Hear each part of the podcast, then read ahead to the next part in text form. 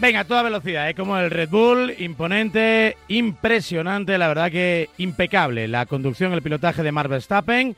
Eh, Lobato, ¿sigues por ahí? Eh, sí, claro, nos sí. hubiera gustado un poquito más de oposición por parte de Checo, ¿no? No digo que se apartara, pero casi. Sí, pero a ver, lo luchó. Yo creo que fue el único que, que le luchó algo a Max Verstappen, porque todos los, eh, todas las víctimas anteriores, cuando le veían aparecer por el retrovisor, básicamente se apartaban porque sabían que no iban a conseguir nada. Era in, in, imbatible, primero por el ritmo de carrera que tenía y segundo también porque iba en una estrategia buena de neumáticos y con su D R S arrollador, pues eh, la velocidad punta le permitía adelantar En, en unas zonas de D R S que la Federación Internacional decidió recortar. Así que, bueno, fue un carrerón de Verstappen, nadie quiso lucharle porque era imposible y, y Checo, que iba en una estrategia diferente, pues eh, cuando llegó Verstappen venía con medio segundo por vuelta más que, que el piloto mexicano, así que tuvo que rendirse y aceptar que ha sido un mal fin de semana de Checo, malo en el sentido de, de que no se ha sentido cómodo con el coche, a diferencia de lo que ocurrió en Bakú, y que a ver, tuvo que asumir la realidad. Verstappen aquí estaba intratable. Tú tienes más memoria que yo, pero eh, no recuerdo casi casi ni cuando ganó sus dos mundiales Alonso tan feliz, tan relajado, tan seguro, tan disfrutón. Sí, a ver, es que yo creo que las circunstancias son otras, ¿no? Cuando Fernando ganaba en dos mil cinco, dos mil seis, luchaba en dos mil siete, dos mil diez, eh, era joven, eh, quería comerse el mundo, eh, entonces era un depredador nato, ahora lo sigue siendo, pero ahora tiene cuarenta y un años, ha aprendido mucho, está en una parte más hedonista de su vida, eh, está viviendo un sueño, que pensaba que esto no iba a regresar nunca, eh, está consiguiendo más de lo que se esperaba incluso de él, Aston Martin le, le, le ha permitido que esto pueda ocurrir y, y él está cumpliendo, porque, a ver, yo, yo estoy de acuerdo en que Aston Martin ha hecho un coche fantástico, eh, ha obrado un milagro, que ya dije en su momento que yo no lo veía eh, Aston Martin como una buena idea cuando fichó Fernando por él, porque los milagros en Fórmula uno ha habido tres contados con los dedos, este es otro milagro más, pero independientemente de que el coche va bien, Fernando está haciendo una temporada arrolladora. Hay que pensar dónde está Fernando y dónde está Lance Stroll. Es decir, de los ciento dos puntos, sí, ciento dos puntos que tiene Aston Martin, eh, setenta y cinco los ha conseguido él. Es el setenta y cuatro por ciento del botín, que ya solamente este botín eh, son como cuarenta y siete puntos más que en toda la temporada de Aston Martin el año pasado. Es decir, esto es, esto es un milagro. Y parte del milagro, Eh, buena parte de la responsabilidad de este milagro, aparte de Dan Fallows, de Eric Blandín, eh, yo creo que también eh, lo tiene Fernando Alonso. Y tanto. Bueno, ya va, ya va quedando bastante claro, si es que no se sabía eh, en las escuderías quiénes mandan y sobre todo quiénes están bien, ¿no? Porque uno puede pensar que Hamilton tiene más jerarquía que Russell, pero es evidente que Russell ahora mismo pilota mejor que Hamilton. Como Leclerc tiene más jerarquía que Sainz, pero Sainz, bueno, pues a su ritmo, eh, con esa media inglesa, ¿no? De gano en casa y empato fuera, al final va por delante de Leclerc, que es mucho más irregular. Sí, y, y yo creo que Carlos además nos ha, nos ha demostrado algo, que es un tío que, aunque en algunos grandes premios eh, las cosas no funcionen, el tío baja la cabeza, eh, trabaja y sale adelante. Eh, cuando estuvimos hace una semana eh, viendo la carrera en Bakú, ostras, eh, Carlos sufrió muchísimo. Sufrió muchísimo, a diferencia de otras temporadas en las que cuando sufría, bueno, especialmente en dos mil veintidós, eh, él trataba de buscar el límite y, y lo encontraba y acababa en la puzolana o acababa contra el muro. Eh, en Bakú lo que hizo fue, ostras, pues no tengo velocidad para luchar por cosas muy importantes, vamos a minimizar daños. Vale, minimizó daños, consiguió buenos puntos. Eh, cuando llegamos aquí a, a Miami dijimos, vamos a ver dónde está Carlos, y ha recuperado la confianza. Y demostró que había recuperado la confianza y que Bakú había sido una excepción. ¿Qué hizo? Buscar los límites y conseguir un buen resultado, tanto en clasificación como en carrera. ¿Qué hizo su compañero de equipo, Charles Leclerc? Arriesgar. Se sentía incómodo aquí en Miami, arriesgó, superó los límites, que bueno, ahora ya en la Fórmula uno, en el paddock, mucha gente piensa que supera los límites demasiado a menudo y que a veces se encuentra de sopetón con, con el susto, eh, mientras que Carlos es mucho más consistente, más seguro, eh, arriesga menos, eh, es más sólido y eso le, le acredita como bueno el, el mejor piloto de Ferrari colocado ahora mismo en la clasificación. Sí, no acaban de dar ese paso al frente, como tampoco Alpin, cuyo... cuyo capo Cañoneri pues eh, ha rajado norte, sur, este y oeste. Sí. La verdad que no ha dejado títere, no ha dejado títere con cabeza. Y bueno, pues a la espera también de que el resto de escuderías sean capaces de dar un pasito adelante que, que comprima, si cabe, todavía más la, la clasificación, o por lo menos el desarrollo de las carreras, donde Red Bull sigue siendo abrumadoramente mejor que los demás. seis dos ocho, veintiséis noventa noventa y dos. La gente quiere saber cosas de Lobato.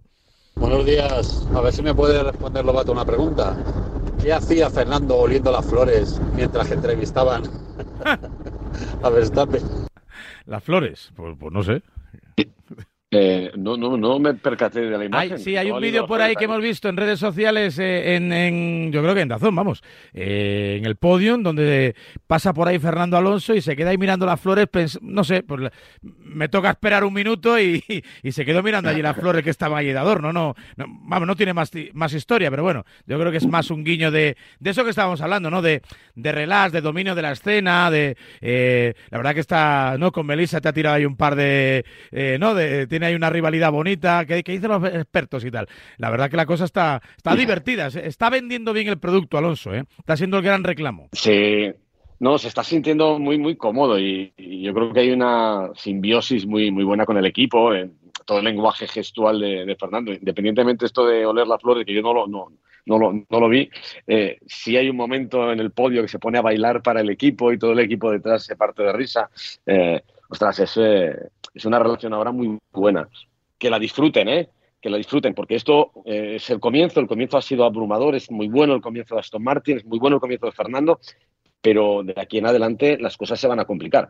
Eh, pueden complicarse, porque Mercedes va a cambiar cosas en, en Imola y quieren dar un salto adelante grande, porque Ferrari va a seguir progresando, porque Alpin va a seguir progresando. Eh, también Aston Martin va a progresar, pero eh, es posible que la competencia eh, se haga más dura Eh, según vayan pasando las carreras. O a lo mejor Aston Martin eh, consigue destacarse del resto, pero da la sensación, viendo el músculo que normalmente tiene, tiene Mercedes y que tiene, que tiene Ferrari, es bastante probable que le aprieten las tuercas a Aston Martin. Uh-huh, seguramente. Venga, más mensajes. Buenos días, Radio Marca. Bueno, ¿qué? Ya la relación con Alonso ya está mejor. Ya por lo menos ya los expertos, ¿eh? Que nada, que felicidades eh, por, por tus transmisiones, que son exquisitas. La Fórmula uno sin ti no sería lo mismo, la verdad. Y nada, que un saludo y buena mañana, Radio Marca. Muchas gracias, la gente te quiere, Antonio, la gente te quiere. Claro, claro, claro. Bueno, pues muchísimas gracias. Eh, eh, sí, y la, la relación va bien, eh, que no se preocupen. Lo que pasa es que estas son cosas habituales. Qué, ma- qué eh, malos somos, Fernando. eh. Allá hay una, una pequeña tirantez y, y ya como que estamos deseando el divorcio, eh. No, hombre, no, no fastidies. No, lo que pasa es que, mira, ya hace muchos años, si tú tienes una buena relación de amistad con Fernando, eh, siempre vas a tener discusiones. Sobre todo si les dice, le dices cosas que, que no, no le molen. Claro, claro, que él no quiere ir, normal. O sea, lo, lo que pasa es que yo cuando, cuando tengo una relación de amistad con alguien, eh, si eres amigo es porque dices cosas que consideras que son la, la verdad y que pueden estar en contra de lo que él piense. Entonces, pues, ahí surge un conflicto y como eh, él es temperamental, yo soy temperamental, pues a veces hay, hay roces, pero bueno, que no... No, que no pasa nada, que no, no llega la, la sangre al río. Esto no es nuevo, ¿eh? He discutido muchas veces con él. Lo que pasa es que esta vez, como se pasó de listo ahí en la rueda de prensa, pues eh, se ha hecho como un poco más público. Eh, normalmente estas discusiones se llevan más en privado. Sí, señor, en la, en, en la intimidad. seis dos ocho, veintiséis noventa noventa y dos. Lobato, eh, mira, una, una pregunta. Eh, nunca entendí por qué se cambió la...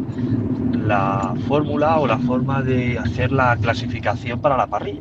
Yo me acuerdo antes, cuando yo empecé a ver la Fórmula uno, que salía piloto a piloto a una vuelta, y el que mejor vuelta hacía, eh, pues se colocaba en cierta posición, eso, a un solo intento. Sí, eh, lo que pasa es que eso tenía algunas particularidades que no eran buenas.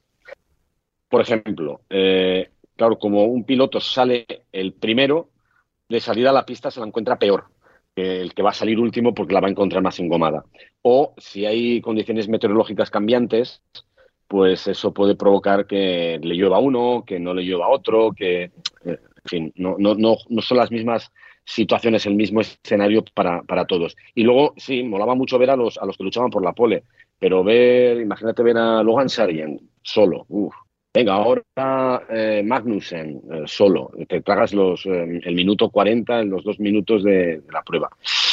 Eh, eh, yo creo que tal como está el formato ahora es eh, súper espectacular. Y yo creo que en ese sentido yo prefiero este, este formato al que tú decías de, de principios de los dos mil. Venga, un último mensaje para Lobato.